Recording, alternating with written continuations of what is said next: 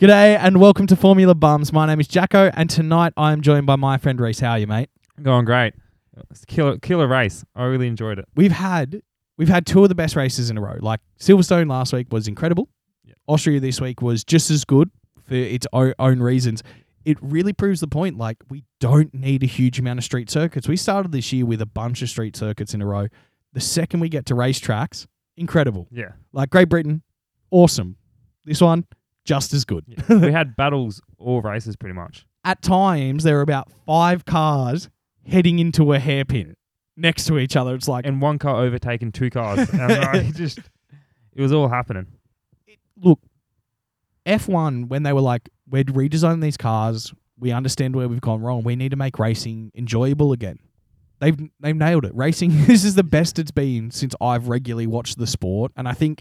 For anyone who's watched it for a long time, this is what it used to look like a bit more. It doesn't sound as good because nothing will sound better than the V eights, tens, twelves, blown diffuser V six or V eight. Can't remember which one it is. Andy will yell at me because I'm making shit up. They sound incredible. If you check my YouTube search history, I will say frequently a compilation of old Formula One car sounds might be played. That's what you sleep at night, a little S M R. A little bit, yeah. What's S M R mean? I have no idea. A S M R. Oh, yes. I know what that is. Yeah, that's what... Get right up.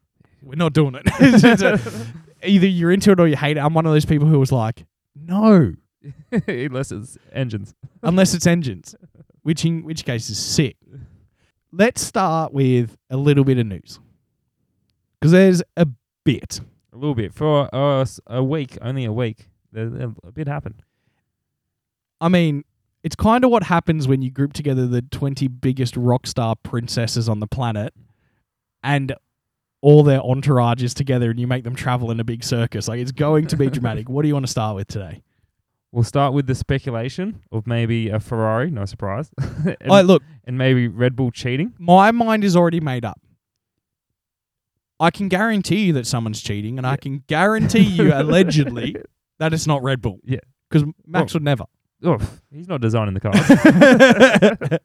Adrian knew he is. Uh, yeah, look, and it, it's all based around the the underneath of the floor. So like the, the wooden planks. The wooden plank. Explain it, because you, you've got the technical brain. So the plank spans one and a half metres, two metres or something or other. Most of the length of the car. Most of the length of the car. It can't deflect more than twenty, twenty centimetres, two mils. It can't deflect a certain amount of length at yep. one point, which is just after the start. But it doesn't say anything about the rest.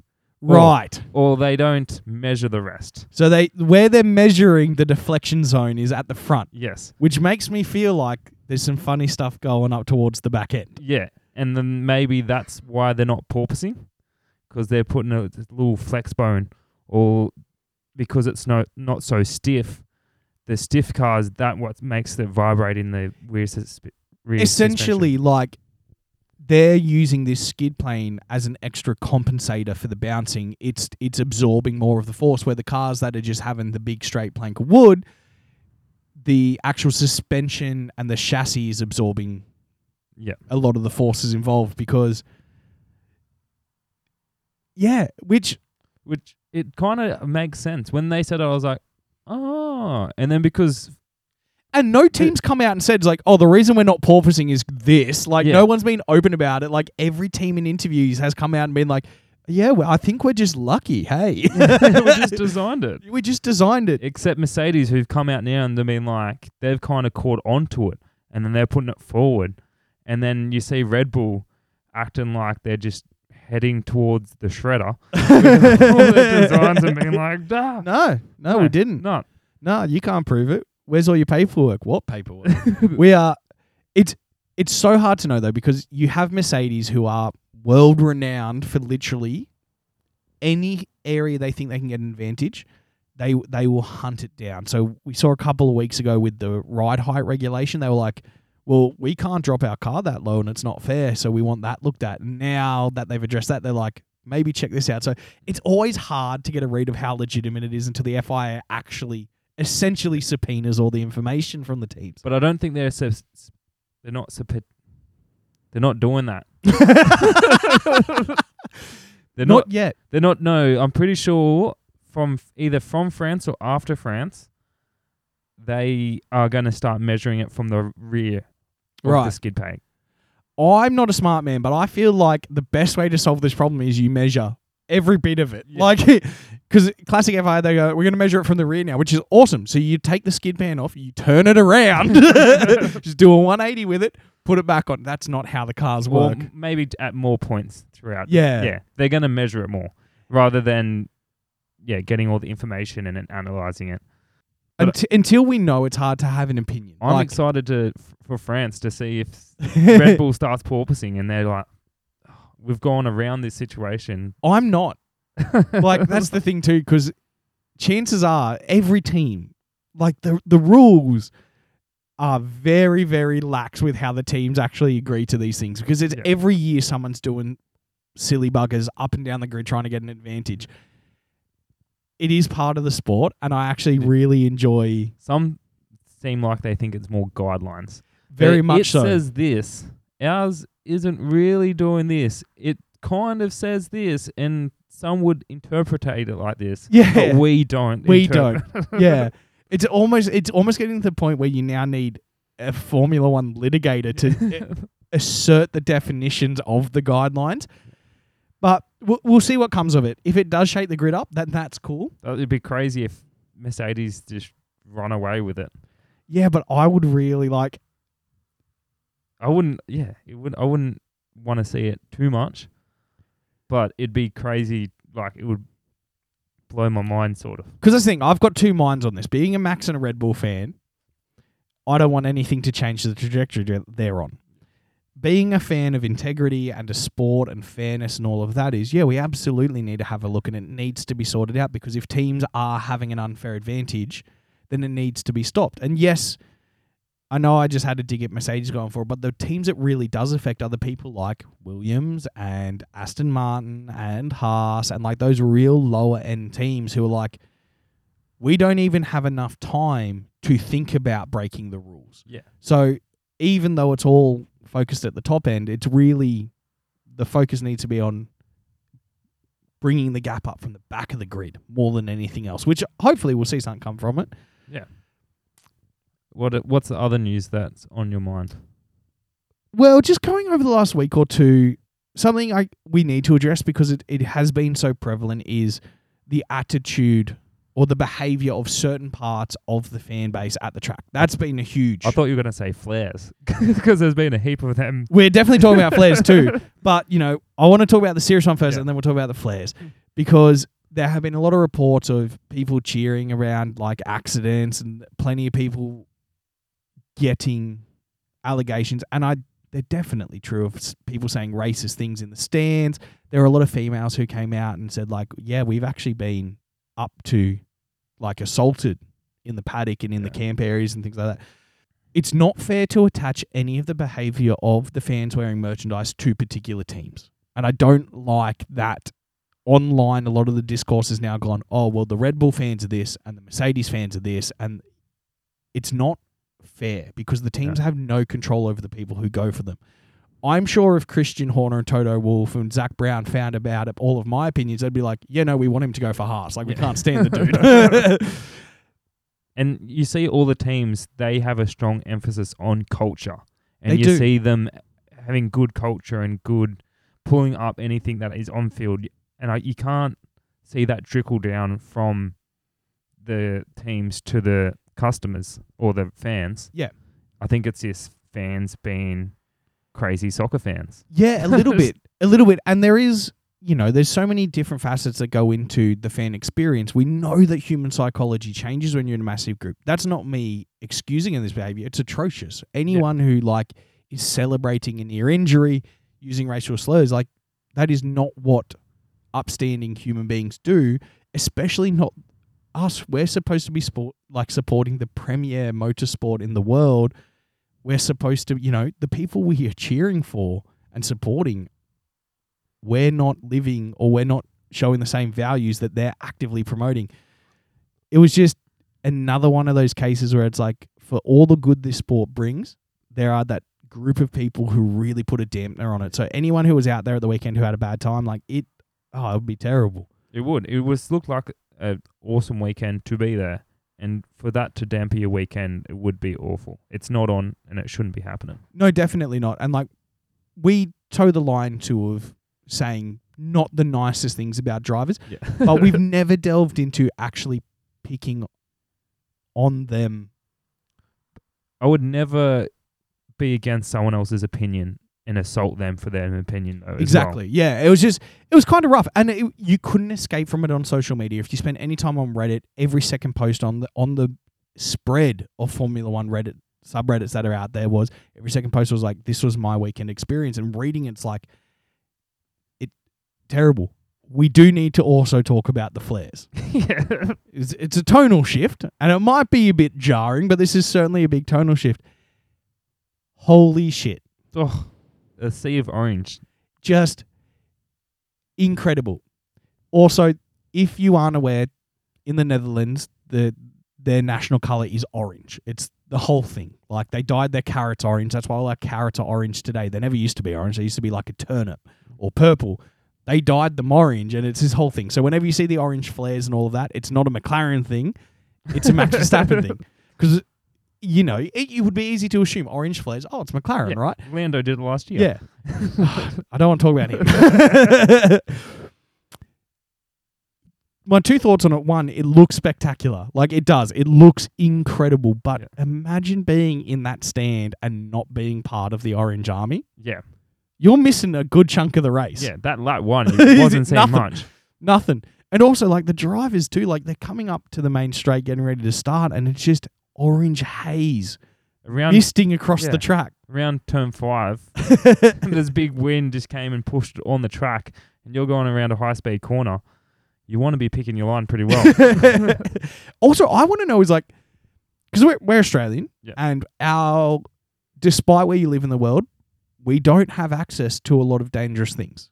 We, yes, a lot of people, especially people in the U S, like to say it's like we've lost some freedoms there, but we also gain a lot of safety from it and, and natural safety. We don't have access to firearms or pyrotechnics. I've, you, I've pulled off a flare once. I've also lit a flare, but you can't just go and buy them. Like when yeah. we when we get our hands on these things, yeah. it's from a mate who knows a mate out the back of a car. You take it out the back in a paddock in the country somewhere, you let it off, and you pray that no one sees you doing it. Yeah. I, surely you're not allowed to take flares in. Like, it's got to be a banned item, right? So how many? How are they all getting in with these I flares? There's, there's hundreds of them. I don't know. The, I, like, they obviously don't have metal. I don't know, obviously. But it doesn't seem like they have metal detectors. I can't imagine they would. And then you could easily pocket it.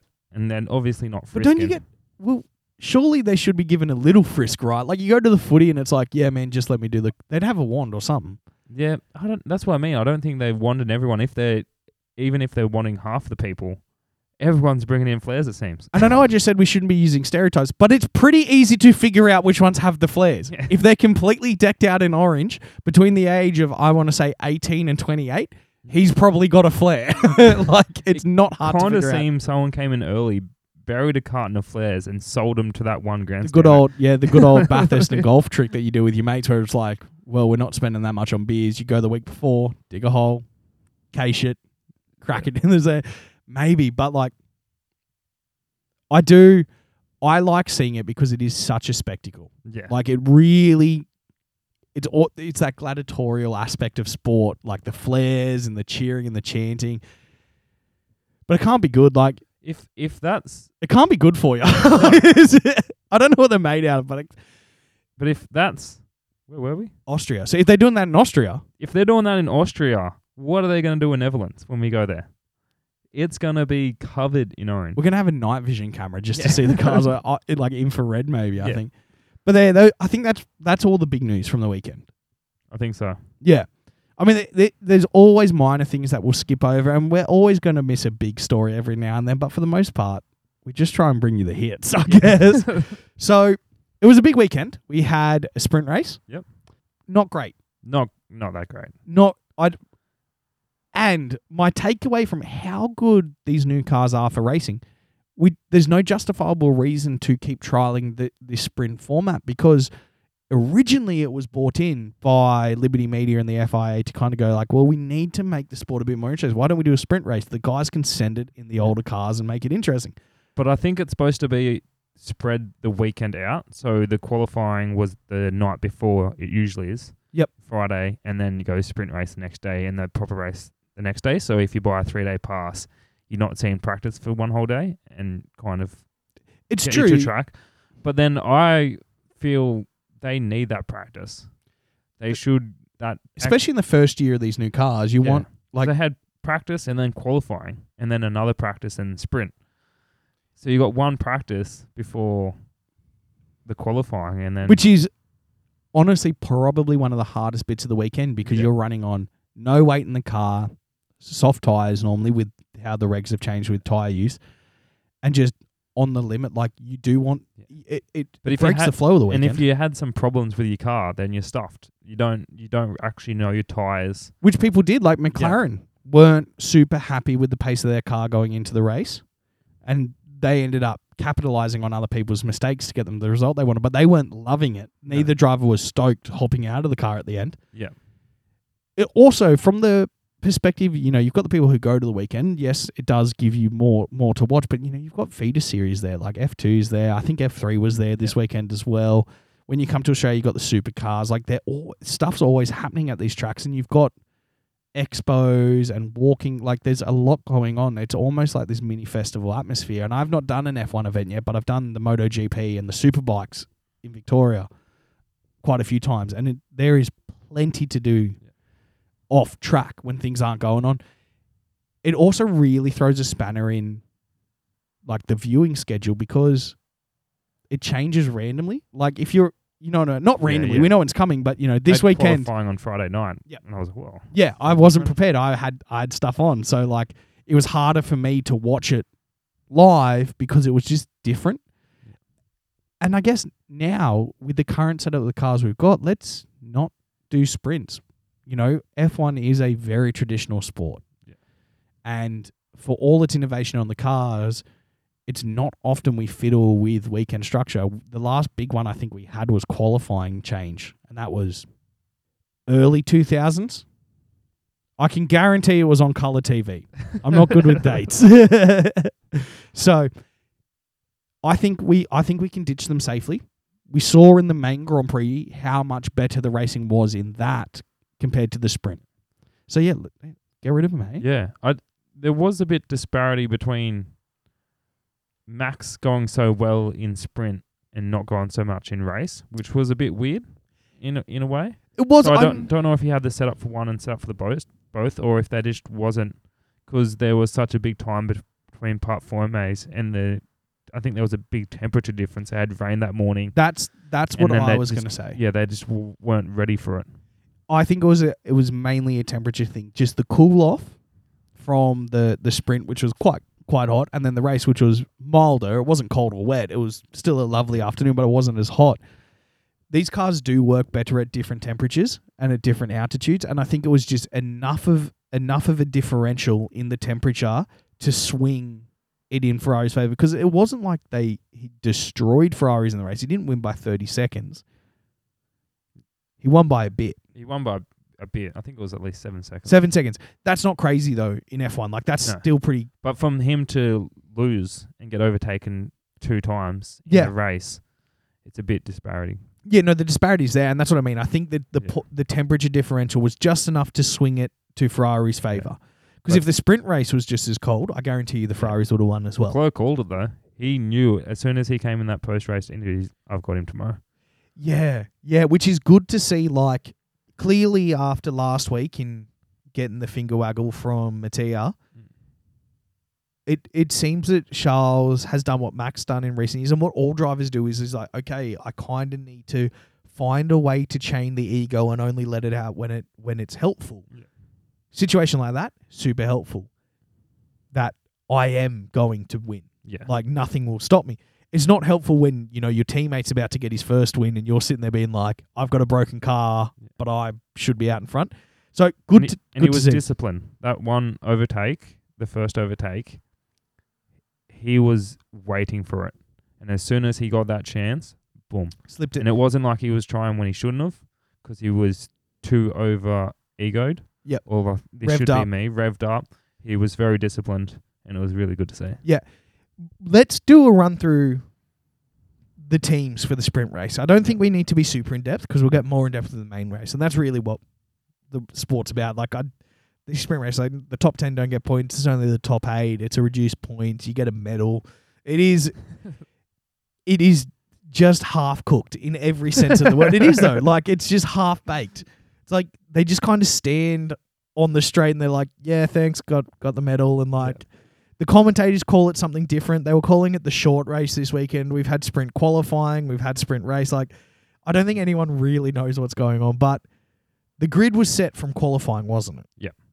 And then Max got the jump from the start and oh. just kind of ran away with it, didn't he? First, Alonso, Alonso was on the... He started starting. on his tyre blankets, I believe. He started on a set of skates and tyre blankets. It couldn't turn on. There was something wrong with the startup, wasn't there? Yeah, well, I don't think he raced at all. No, they ended up pulling it. It was electrical, bits. I'm pretty sure. There was the commentators were saying something here and there, but I'm pretty sure the next day the consensus was it was electrical. I think it'd have to be, because if, if it's due to, like, startup area, like, that's all your computers and all yeah. that sort of... So, yeah. But I don't think it was started, because it was still under jacks. So I, I don't know. Oh, yeah, I just couldn't even get it started, maybe. Maybe. I don't know. Yeah. It was on jacks. And then they like they were saying, like, you have fifteen seconds before it starts to get them all under. But yeah. So, yeah, Fernando and then, yeah, taken and then, out of the race. And Joe. Was that sprint or main race? That was sprint. Sprint as well, yeah. So he came around the last corner on the formation lap, and his car just turned off. Like, we, And we were in the onboard shot for that too, riding over his shoulder. And I remember him coming around the last corner, and I'm just like, his steering wheel just turned off. Like, the screen died on it. I was watching it. I was actually watched the sprint race last night with a friend. And we, he was like, no, it didn't. I'm like, no, it's off. Like, the car's dead now. Shuttered to a stop. They were like, okay, get the recovery vehicle out. We got to go pull this idiot off the track. The second the car heard that someone was coming out to get it, it flicked back to life, but they'd already done a second formation lap. He had to start from the pits. Yeah. And it sounds like he was getting annoyed that this keeps happening. I would be. Yeah. Oh. After the performance you were doing. Well, no. every time it works, he gets points, right? Yeah. Like, every time the car is in a good position, is working well and is set up properly, it's clearly a points-finishing car. And he's had this rookie year where no one's... Like, the biggest rookie of the year, and the irony of this is not a rookie, is everyone's still talking about Mick. Yeah. The, Joe's the rookie this year, and like we, he hasn't had that opportunity to do anything to build momentum. But credit to him, I still think he handles himself very well. He does. You know, he's not, he's not just being like this is. He's not swearing. He's not going off. But like he's just like this is really hard. Like my job is to get this car to a position where I can score points, earn money for the team, build a better car, and I'm being limited. I can't even get it on the track half the time, or get it to the end of the race. And that was kind of it for the sprint, though, really. Yeah. Yeah, Max came out in front. Leclerc and Sainz had a battle, which kind of just dragged them on, dragged them back. I am okay with letting teammates fight. I think there's... The way I interpreted last night is there's two things. It's like, well, one, Ferrari is not the, the snappiest with their strategy. So, you know, you don't really want to be... throwing spanners in the works when you don't have to. Like, the less Ferrari has to think about things, the better. Yep. Because they're still not as smooth and crisp as Red Bull and Mercedes with their decision-making processes yet. And I'm sure the reason why Mercedes and Red Bull are so effective is they literally have flowcharts of like, no, we are doing this, or no, we're not. Yep. Ferrari, it seems like when they say like, we're checking, we're thinking, they're literally sitting down to figure it out, where the other teams are like, if this, then that, for yep. every possible situation they can think of. Politically, though, for like the Ferrari leadership, I think it was a good idea, because we see what happens to teams that always pull team orders. You have one driver who's happy-go-lucky, you know, walking on sunshine, having the best time, and then you have the other driver who's literally being like, I'm getting stitched up by my own team yeah. here. Like, I'm getting... And you see it a couple of years ago with Hamilton... Bottas. And, oh, the one before that. Hamilton and Rosberg. Rosberg. And yep. then you see him... Mick and Rubens. Yeah, him actually breaking orders. yeah, and doing it like defining the team orders. Yeah, and he's not. A, he wasn't a happy man, and that's no, why he did all. that. Not at all. And it's almost fair to say that he's still not over it because it's every time he has the microphone. You know, it's the same machinery, right? Yeah, yeah. He beat, yeah. he's he's still, and also I don't blame him for letting go. Like, you beat one of the best drivers of all time when your team specifically didn't want you to win. Yeah. Like, take serious sacked. balls. Resigned, got sacked, but yeah, it was like it's like you. Why are you resigning? He goes like, well, this is the best car and nothing else can beat it, and I don't think they really want me next year. uh, and like, Lewis wanted V B because he's like, well, V B will do what he's told. Like, George is a bit more of a wild card when it comes to driving with this.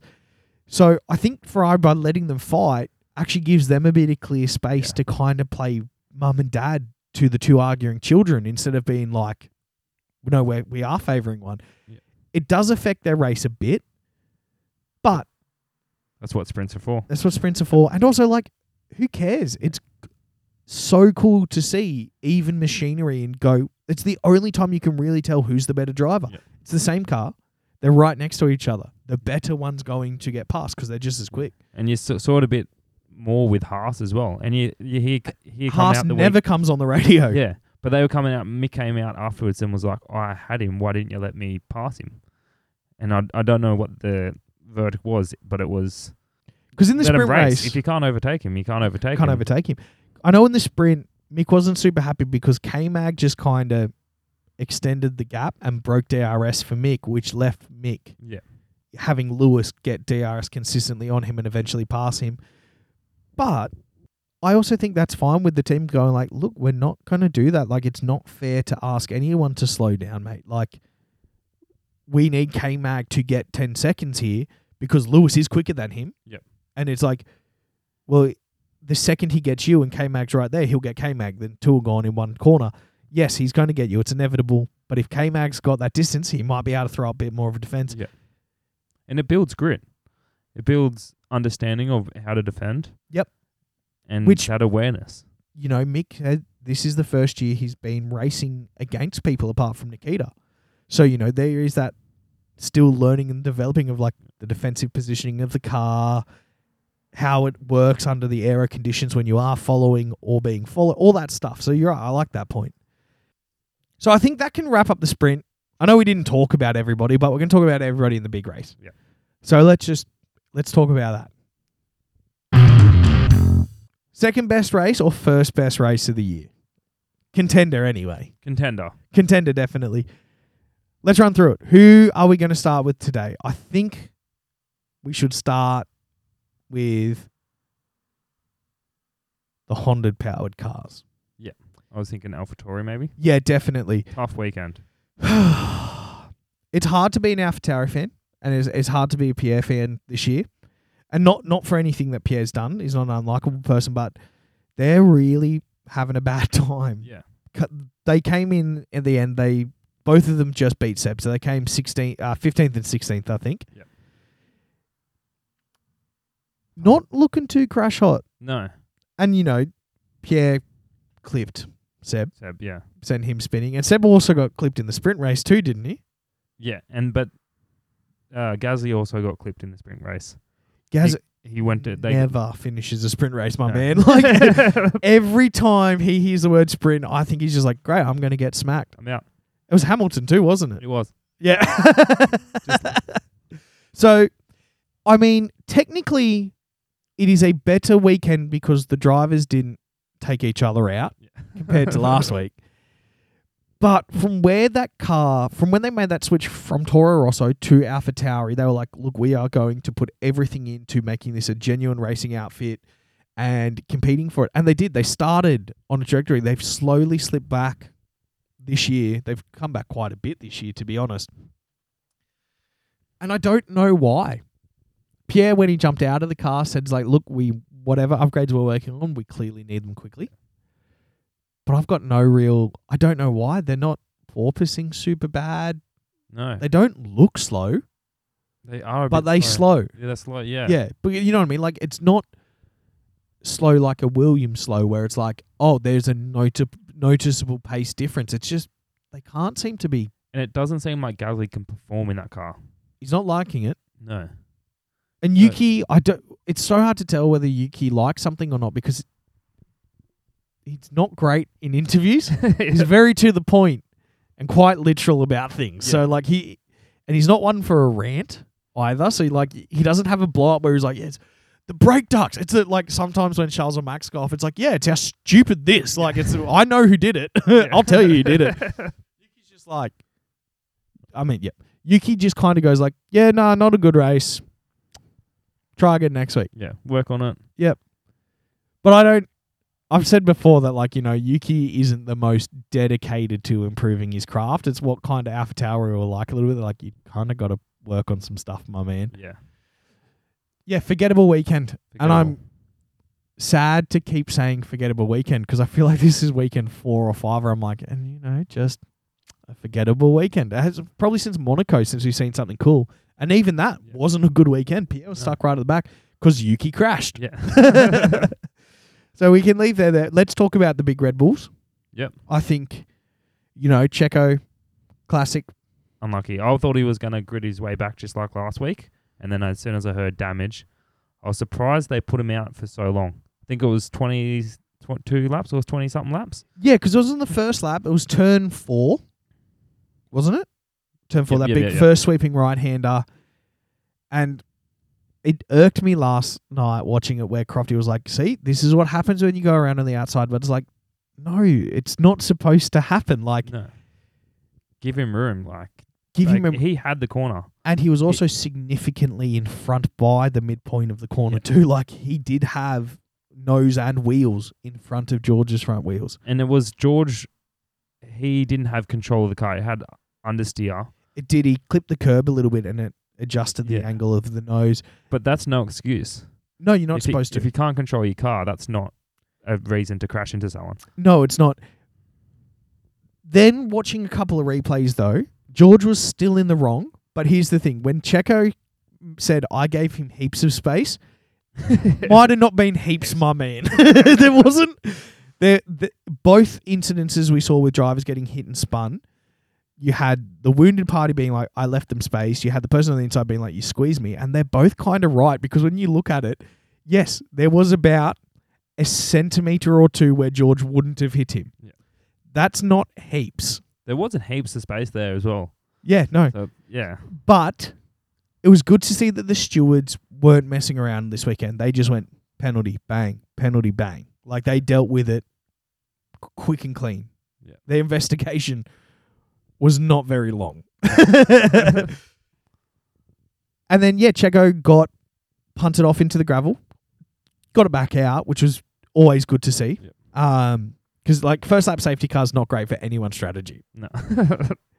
Got it back out of the gravel, lapped around for another twenty laps. The damage just made it not good. And I think the reason they left him out is now they get a whole bunch of readings on how this car performed smashed to pieces. But it was so bad. I was, I was honestly thinking, save, like, he got lapped maybe lap seven or something. He was, like, forty seconds off last place at one stage. And I'm like, that's... Hu- more than half a lap behind the second last person. Yep. You're not have a fighting chance for nothing. Save your engine. And he's, he clawed back okay a bit. Like he got back to following people.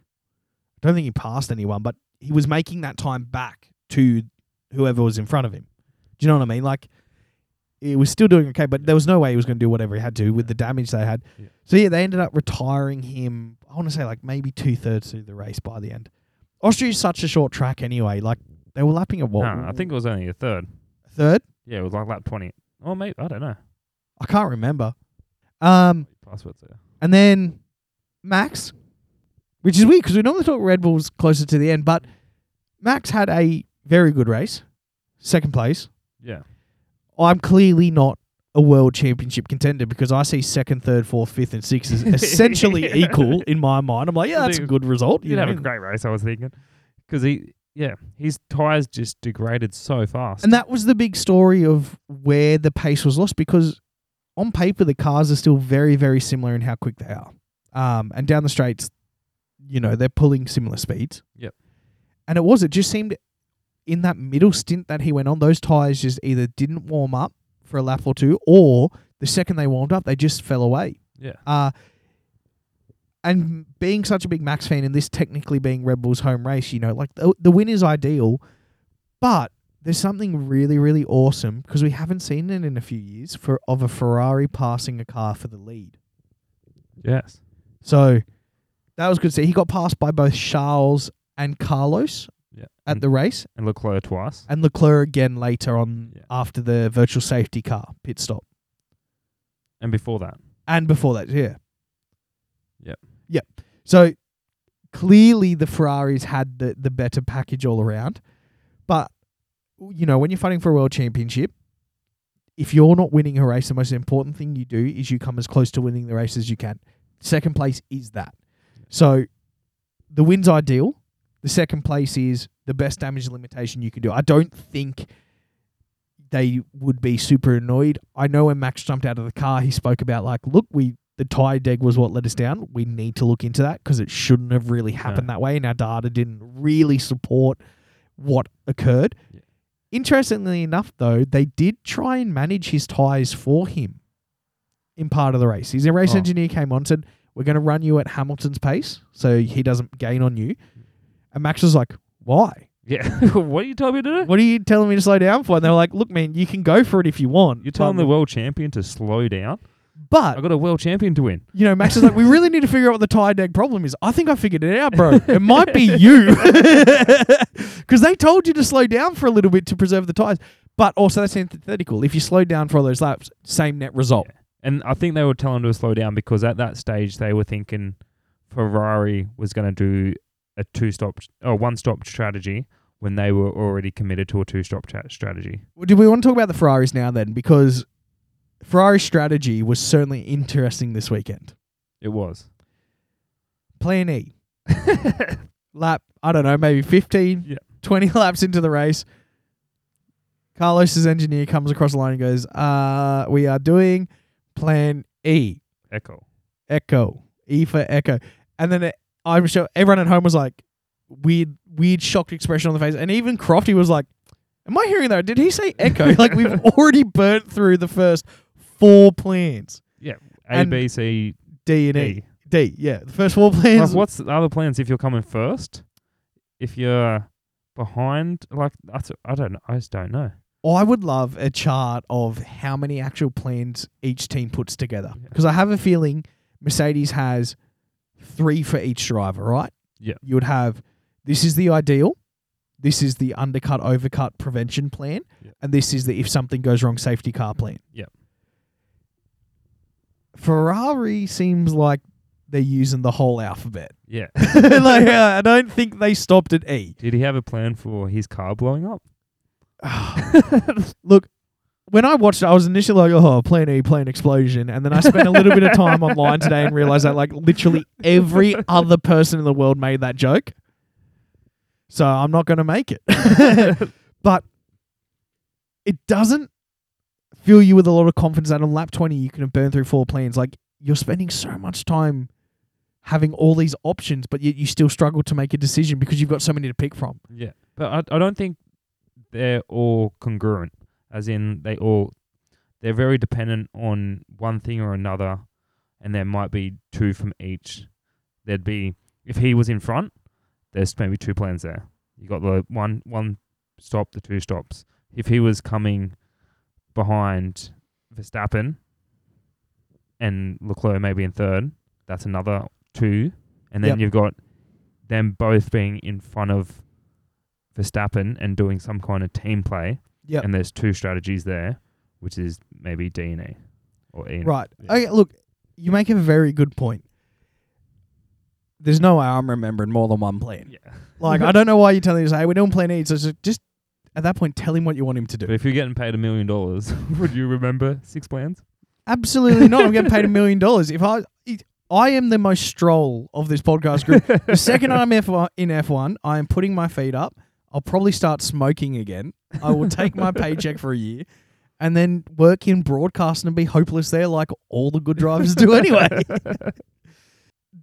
Also, though, clearly that whatever strategy they're on didn't work. It, that was a massive engine failure that Carlos went through. That's yeah. what caused the virtual safety car in the, the, with about twenty laps, fifteen, twenty laps to go. Uh, it was right after Charles had passed Max. Carlos yeah. was then next in line, absolutely hunting him down, and was heading into turn four again. That's where everything happened this weekend. Yeah. Coming into turn four, and you just saw a little trail of smoke pop out the back of it, and then you saw a little bit of a shockwave and a lot more smoke, and then as he's pulled off onto the service road, a proper explosion cracked open the paneling on the car, so whatever let go in there properly blew up. I don't... There's no way this engine is salvageable. Absolutely, which means more penalties coming. Yeah. Because I... would blow my mind if any piece of that is yeah. is workable. And then, scarily, the fuck the car blew. And then, scarily, the car burst into flames on an uphill slant. So, Carlos couldn't... There's no handbrake. So, as he's trying to stop the car and get it flat, the car's engulfing in flames at that point. Yeah. It's still in motion. Still in motion. It's as rolling backwards. And he couldn't, like, you know, trying to put his foot on the brake to stop it. It's fruitless. It's it's going backwards. It weighs nothing at this point. It's ten laps, twenty laps to go. And you want to get out of the car. So you you clearly want to get out of the car. Who doesn't want to be on the brake? No. And then, you know, marshals are volunteers and they do a very good job.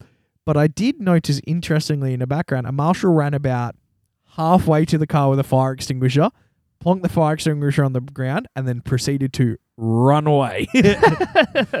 Then there was the other marshal who ran up with a piece of wood and wedged it under the tyre. Smart. It didn't work too well, but I think it did enough to sh- slow the car that Carlos could safely jump out of it. Yeah. But yeah, horrific to see. But again, another race where we just go, this is why we have all the safety procedures. This is why they take their jewelry out. This is why they have to wear stupid undies.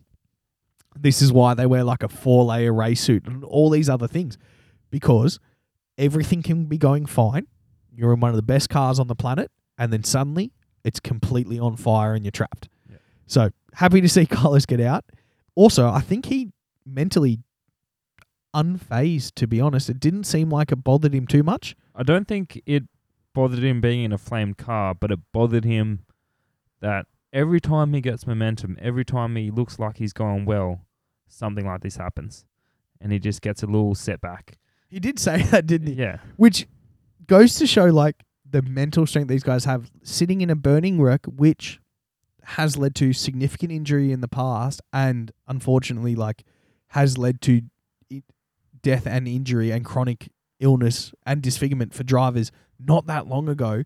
Sitting in a burning car and your biggest thing is going like, yeah, I won last week. This sucks. uh, let's talk about Charles. Yeah, winner. Winner. First time he's won a race not on pole position. So, not that I've ever doubted his talent, but that's another little tick in the box of being like, okay, it's not just purely situational. He has the chops to do it, which we, we've known he always yeah. has. But until you do it, it doesn't count. Yeah. Ran and a really good race. Real, real, he ran a really good race. Yep. Real disciplined. Didn't jump at an opportunity too early. Yep. Waited for it to appear. Pulled an early sneaky pass on Max that I think took most of us by surprise because he shaped up coming into, I think, probably, again, turn five. Shaped up a pass that didn't work and then just snuck him on seven. Yep. A couple of seconds later, which he just, he did. He just poked his nose up the inside and leapfrogged him. Mm. And it was really good to see. Yeah. You know, and just, yeah, having that patience of not trying to force something that is not there, but seeing when the opportunity opens, having that really, like, and we're talking millisecond yeah. assessment, and pulling it off. And every lap, it looks like there's something there. Yep. But then just going, no, not no, for not me. Yet. Not yet. Not yet. Not yet. It not. will come. And it did. It passed him a few times. He ended up taking home with a win.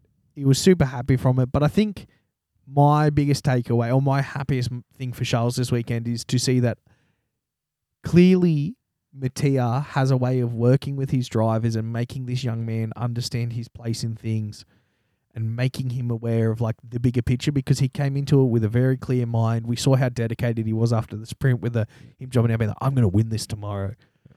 And then the ability and the, the the mind to then convert that to a win. Yep. I don't I don't think like that's really as good as it gets hey, yeah. for a weekend.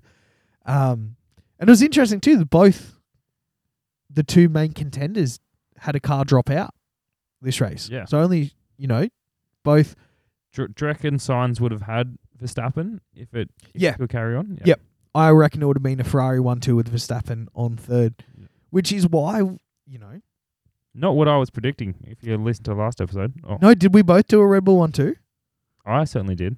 I can't remember what I We'll look it up at the end. Yeah. Be interesting to see, because I know I probably haven't done too well. But I'm also, fingers crossed that you haven't done too well either. So moving on from the Ferraris, we are going to talk about the Alfa Romeos now. Not the best weekend. Valtteri Bottas took new engine components, which meant he started at the back. And then Joe... Joe didn't start very good because of the sprint race starting from the pit lane. Yep. So I think he started at thirteenth.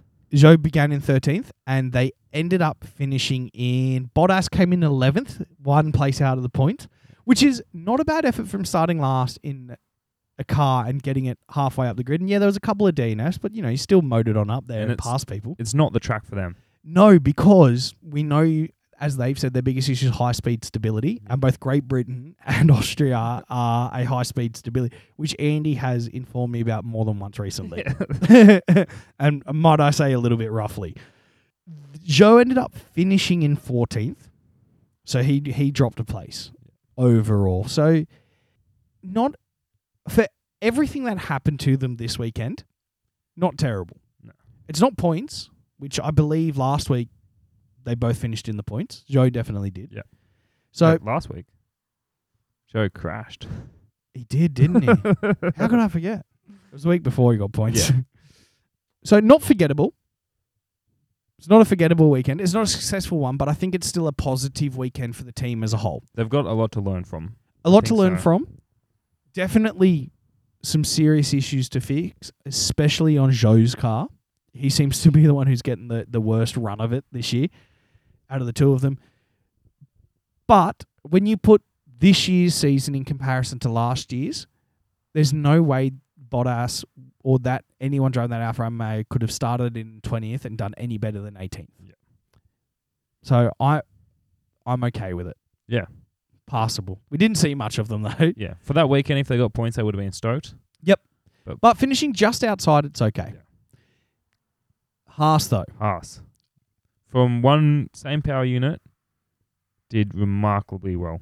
And I think you I've been it. saying for weeks, like I, I think I've said most weeks is like, if Haas can just get some luck, they're both going to do well. But I don't think it was so much luck. This track suited their car.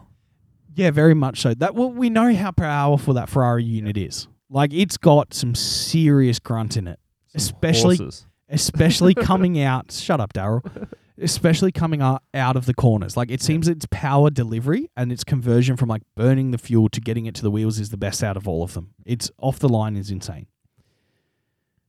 Mick does this. He's doing it a little bit earlier than he does most years. Normally, it's a mid-season break thing that he'll come back and stomp people. A couple weeks out, he's just, last week, snagged a few points. This week, decided that he really likes how it feels. Yeah. Sprint race. Depending on which one you're a fan of more, got left a little dirty. Yeah. Hamilton pipped him, which is also to be expected. But this week, the main race, the Grand Prix, unreal. Yeah. And unreal. It was an unreal battle for that mid-pack. Yeah. uh, yeah. There were points heading up into turn two yeah. where there was what? You had both Haas's, yeah. Lando Norris, Alonso, and Hamilton, I think. No, no, no. No? I think it was... The Alfa Romeos, like Joe was up Joe. there before he pitted. That's right. Yeah. Yeah. Yeah. Because of what Fernando did to him on the straight after that. Yeah. But this is like, this this is where we want Haas to be. I, I didn't see any media with Gunter in it. I can only imagine how excited he would have been. When I talk about Mick, though, I'm super stoked for him. And like, I love seeing this and I want to see more of it.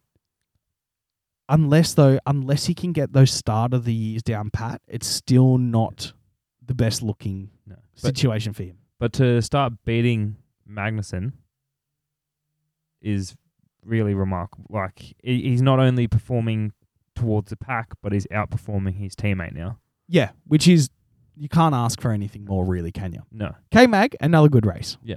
Uh, you know. I think he had fun out there. He seemed happy about his race. Yeah, definitely. Well, K-Mag came in eighth and Schumacher got sixth. Yeah. So that's one of their best performances ever. Yeah. And sixth place is a little bit of... Whenever the, one of them qualifies in sixth, it's a little bit of a demon for the team normally. Qualifying, seventh for Magnussen, ninth for Schumacher. So, yeah, K-Mag went back a little bit. Schumacher, net net neutral position movements for the team overall. Double points finish. That's what it's all about, baby. Yep. Keep going. And that's the Ferraris. So do we want to do Mercedes next or the Alpines? Uh, we'll go Alpine. Alpine, good. Now I want to start with what I think might be the greatest thing I've seen someone do in a car, which was Fernando Alonso getting squeezed off the track by Zhou on a straight, going onto the grass with two of his wheels, somehow then picking up speed and traction at the same time, overtaking Zhou into a braking zone, at which point he looks over, wags the finger at him yep. like a naughty child as he's downshifting into one of the fastest corners on the track. Like, that that gap between an F one driver and a Formula One world champion is just that insane ability to break the laws of the universe. It shouldn't have been possible. He just felt so comfortable. Like, he, I don't know how he, I couldn't do it in my car.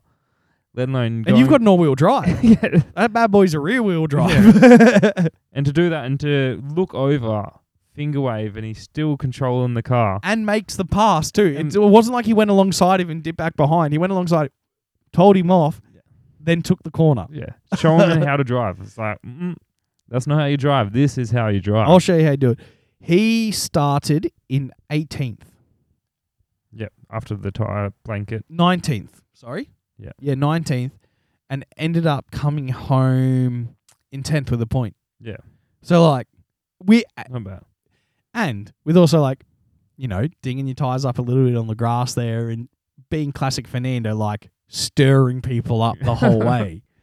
So, yeah, freak, right? Yep.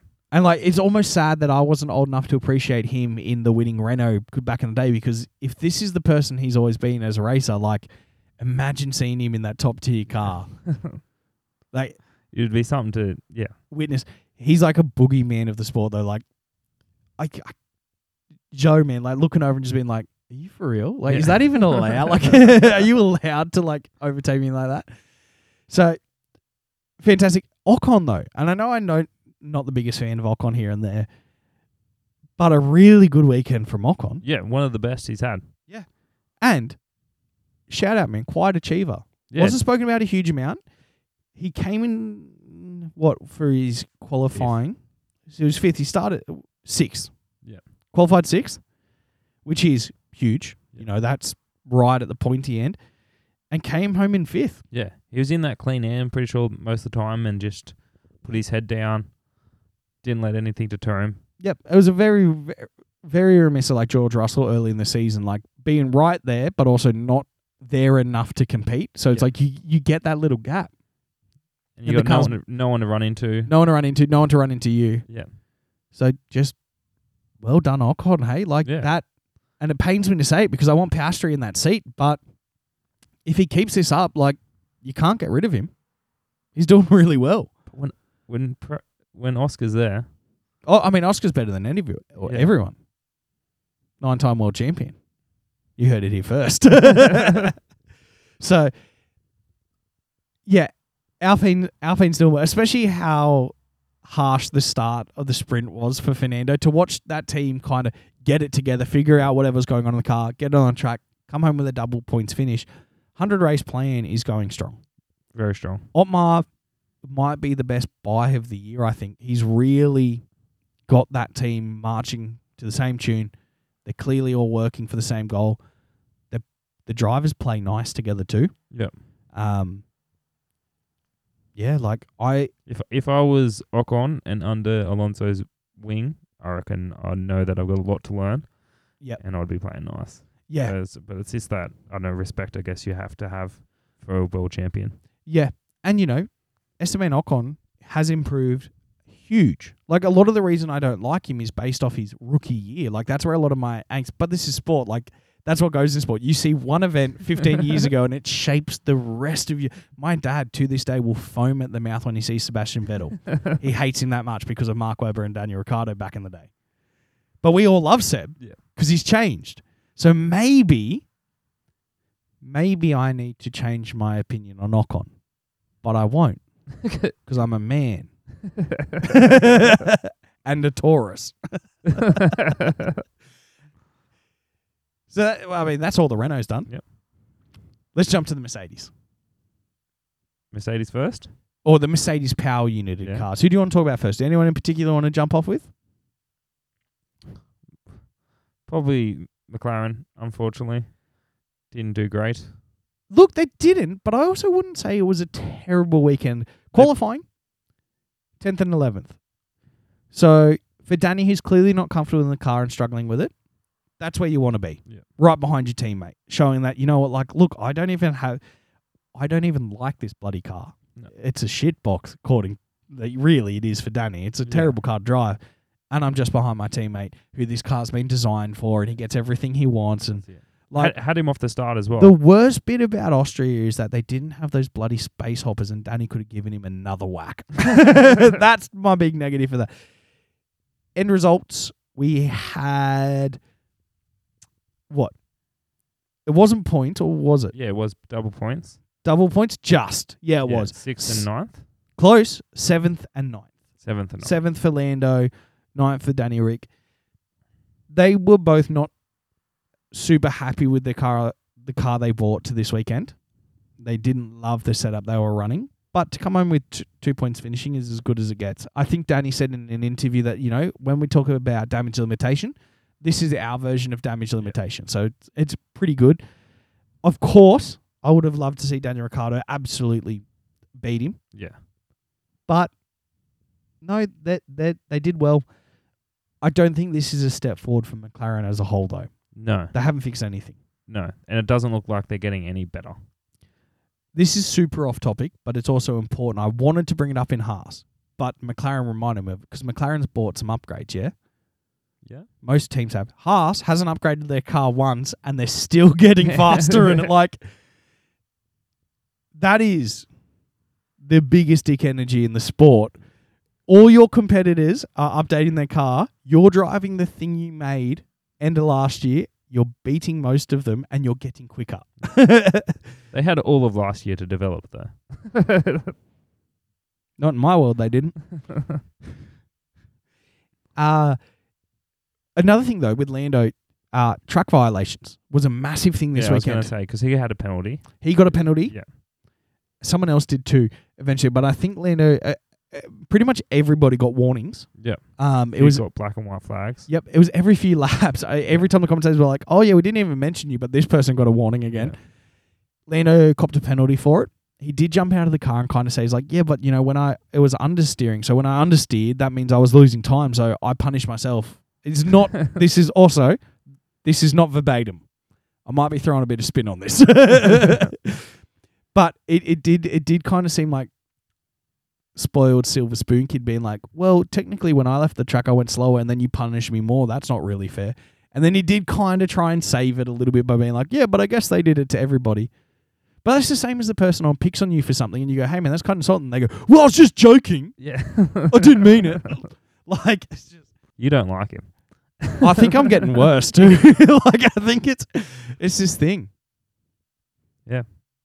But yeah. A good weekend in a way of just that middle pack. I yeah. want their car to get better. I'm a McLaren supporter. I want one of their cars to get better. He- I want one of their cars to get heaps better. I want one of their cars. You can drive it to all the places you want to go and see. Yeah. Let's do Williams. Williams? Yeah, let's do Williams. Albon.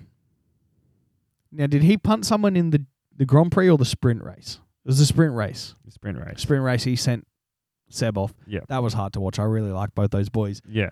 But for qualifying, we had Albon in fifteenth and Latifi in seventeenth. Yep. So those GoTifi memes didn't go over too well from last week, no. I don't think. But, you know, now we got to see how these upgrades go because I don't think they upgraded Latifi's car to the same spec this week. I don't think so. So, which goes to show that whatever upgrades they bought are quicker because they, I mean, there were two penalties in the qualifying. So you had Bottas and Alonso out of place. But traditionally, we've seen them right at the bottom. Seeing Albon jump up to fifteenth. That's yeah. Q two. So that's a better performance. Yeah. And Latifi, seventeenth. It's about what we expect for for what he's capable of and also what the machine's capable of. That's that's about par, I would say, yeah. for him at the moment. So there's nothing too much more to add there. No. Results-wise, were much the same, weren't they? Latifi didn't finish, didn't he? He ended up retiring. He did say that he picked up... He didn't really know if he picked up damage or not, but when they checked the car, there was a bit of yeah. damage to it. He goes, I don't know if there was damage. There was stuff on the road, and I, I think I drove over it. And he's like, and I definitely hit a curb. yeah. I definitely smacked a curb or two. That might have done something. Yeah, but I, I don't know where I got the damage from. No, and they ended up... Albon in twelfth. And Latifi D N F in nineteenth. Yeah. So he beat he beat Perez, technically. For no points. No points. It's Williams, man. Like that's you know, they they've changed their design philosophy. They're really focusing on that car. Albon's car's clearly gotten a lot better because he, you know, made a place on his qualifying. Yeah. Over the end. Uh Not much we'll see. No, yeah. we'll just see. Really, for Williams... I'm just waiting for Oscar to, to get in that seat. Yeah. There have been some rumours spreading that he might be replacing Daniel Ricciardo at McLaren, but I have not entertained a single one of them or even clicked on those links. Whoa. I'm not willing to allow that discourse to happen on this show. There needs to be two Australian drivers in the sport. Yeah. Well, even if Daniel goes to Williams and he can develop the car he wants to drive in, might even be better. But there needs to be two. He needs yeah, to it go needs somewhere to be, else. What we're saying is there has to be two. yeah. That's not negotiable. So we'll see. We'll see. Look, we'll see. We, to to sum Williams up, though, it's there's going to be not, not much to talk about until both cars are significantly upgraded. And then we can make a judgment call. Yeah. Aston Martin? Yeah. And the Mercedes. Aston Martin. Let's start with Stroll's post-race interview. Wet rag. Wet rag. It's a wet paper towel, man. Just, just. He has nothing good to say. He yeah. could have said, oh, he could he could make the story a bit more exhilarating by saying, oh, this went well, or like it was hampered by this or something. He's like, no, it didn't, didn't go well. Yeah. He, just, he was at fifth at one point. Like, everyone else had pitted around him. Yeah. He but, did. Like that, and that's what they kind of been doing with Stroll this year. There's like, we're just going to leave him out because someone's going to crash eventually. Yeah. And if it's not him, it'll be someone else. Save the money on the tyres, I guess. Yeah. But yeah, it didn't it didn't eventuate. So their long shot strategy, which is always a gamble, it didn't yeah. pay off, which I'm I'm fine with. Qualifying, Vettel was eighteenth and Stroll was twelfth. So Stroll had a decent qualifying. Yeah. He does normally have okay-ish qualifyings. Like, he can do okay in qualifying. I think in the Aston, he's a better one-lap pace driver than Seb because Seb's really hit and miss with his qualifying. Sometimes he's Q three. Yeah. Sometimes he's Q one. Yeah. There's not really a lot of in-betweens for him. Results-wise, though, I mean, Vettel, Vettel came last, but he got taken out at one point. Yeah, he had an unlucky race. Just he wasn't doing anything wrong. And people just running into him. Yeah, and it was Pierre, wasn't it? This was, yeah. Yep, Pierre. That was the big one. just, he's never caught back up. No. Nah, he just ended up getting stuck down there. And, like, you know, th- it doesn't look super quick on telly, but they probably hit each other at, like, one seventy yeah. kilometres an hour. It's a fast corner. Very quick, possibly even two hundred. So, like, getting punted into gravel, that is going to loosen up some components of the car. So even if you get it back on the track, it's not going to feel as good as it did off the line, like... The floor will be dinged up. Your aero's been bumped. Tyres have been wobbled around a little bit. We didn't talk about with Fernando Alonso that the reason his race was compromised towards the end, they didn't put a tyre on properly. He had to come back in and have oh. another pit. But that did happen too. Oh, asterisk. Little asterisks. Fernando's his mechanic must pinch the Haas dude. Yeah. Just didn't put the wheel on again. But results-wise, Seb, last place. Unfortunately, last of the finishes, and Stroll thirteenth. When are they going to do better? I mean... Are they? Do they just not have the team? Is Lance Stroll, oh, Daddy Lawrence? Stroll, Lawrence Stroll. I think that's where, I mean, it has to be, right? I don't think it's fair to look at any organisation and not attribute most of the cause to the leadership involved. But with upgrades being drastically different, are they going to change? But you see in Montreal, Vettel being in the top ten in that free practice and then not getting qualifying, there is potential in that car. Oh, one hundred percent. And since they've swapped it, the, the chassis design, there has been a marked improvement. Problem is, some of the competitors have improved more. You know what I mean? Like, the car's gotten better, but the three the three other teams around them have gotten a bit more better. Yeah. I I don't know.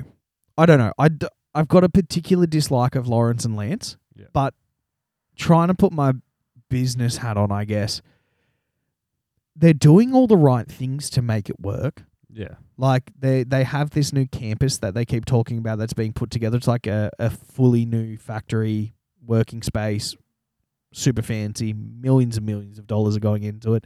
It's not finished yet. I think it's got a wind tunnel yeah. in it too. So, like, they're doing the right things to get a, a race car. But that's why I think it's a, it's a mainly a Lawrence Stroll th- issue here, is that you're making the right moves, but you also might not have that personality to really invigorate and lead this team in the right direction, because it's it is motorsport. It is different than other businesses, and the people involved in it, like everyone who works in this sport, is a genius. Yeah. It takes a different style of management. You can't just thro- like I know you can throw money at the problem, but you also can't just throw money at every problem. Yeah. You need that strong direction and leadership.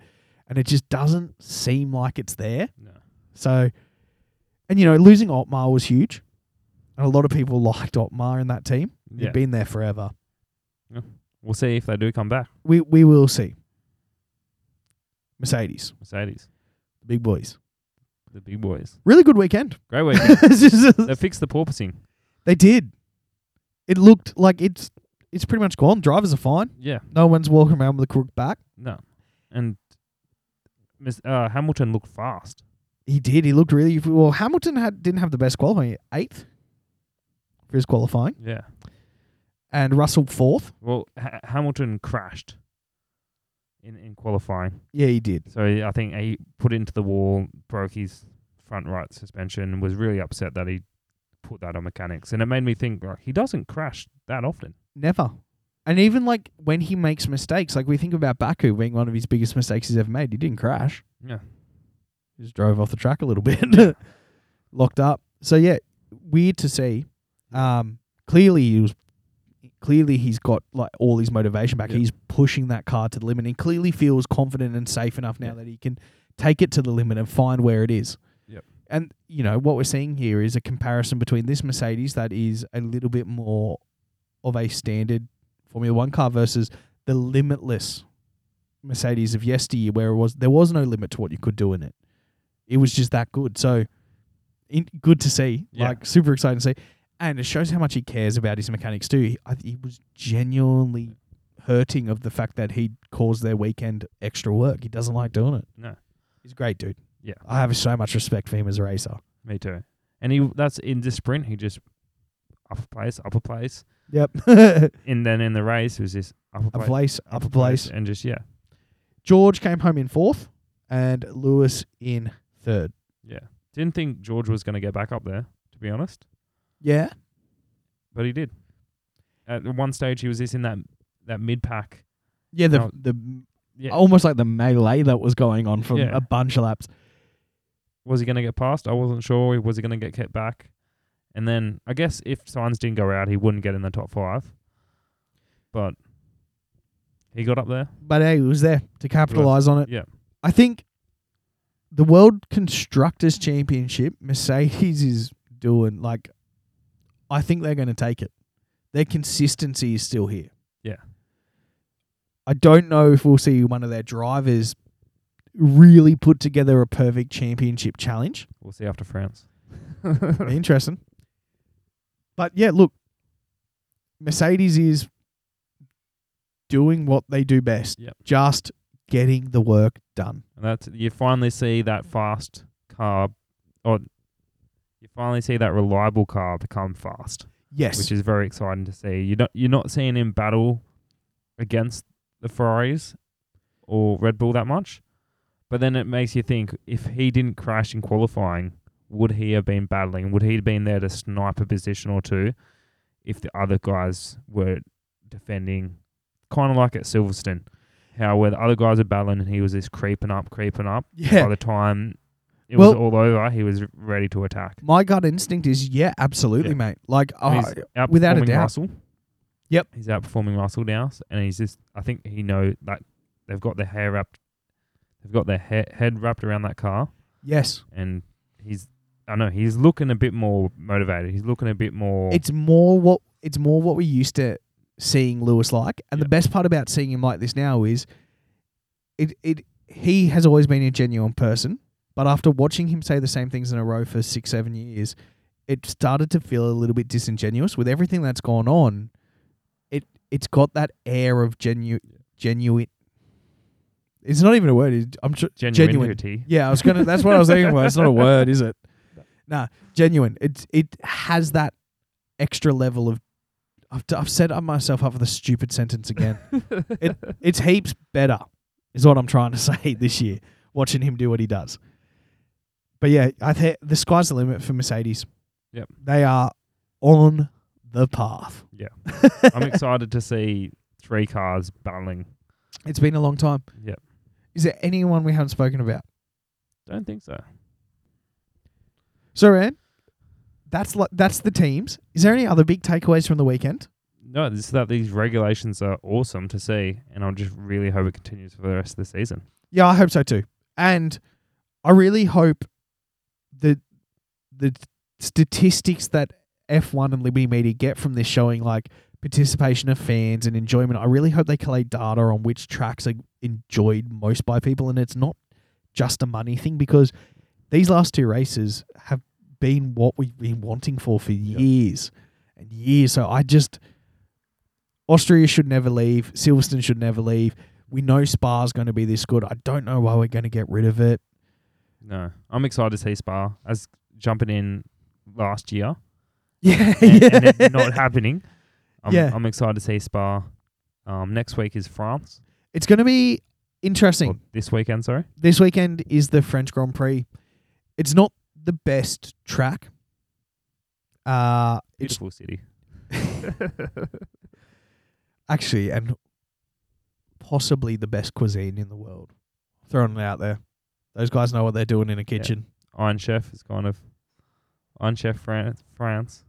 Is there an Iron Chef France? Oh, well, when you compete against Iron Chefs, there's, I think there's Chinese, and there's definitely France. The France was a blue guy. Yeah, oh, right. Okay, yeah, cool. Yeah. Japan, France, America probably. They always have to be involved in anything. Yeah. Iron Chef. Iron Chef. Great show. Uh, coming next week, our fucking Iron Chef podcast. We were talking about France, aren't we? That's what. That's how yeah, we got yeah. here. Cool. All right. I'm not going into I think we need to... take an open-minded approach to every track this year and understand that these cars are going to make every race better. So who knows? Yeah. With these new cars, France might become one of the best Grand Prix we've seen. Anything can happen. Anything. And I'm a, I'm excited to see. Yeah, look. I And also, like, it's racing. I like racing. I'll watch any of it. All right, thank you very much for listening, guys. I know our schedule hasn't been the best at the moment. Uh, COVID, it seems we just can't quite get away from it anywhere in the world. It's it's reared its ugly head again. It's taken out a few of us and a few of our friends. That's why we haven't been as regular as we want to be. Once everyone's better and back on board, we'll be back to regular programming, and we already have a bunch of content lined up for the mid-season break. So we're going to try and do some funny stuff, try and commentate a race, and then talk about us a little bit, I think. It's going to be a good time. So thank you very much for listening, guys. Reach out to us on social media if you haven't already. Our tipping comp will begin after the mid-season break. I think we've got a uh, few spots left for our little trial run. Yeah, a couple. A couple. And yeah, thank you guys. We're, it's just a joy to make this, and it's really, really surreal to know that people are out there actually listening to it. So thank you if you spend your time with us. It means, and it truly means a lot to us. All right, we'll see you later. Thanks, guys.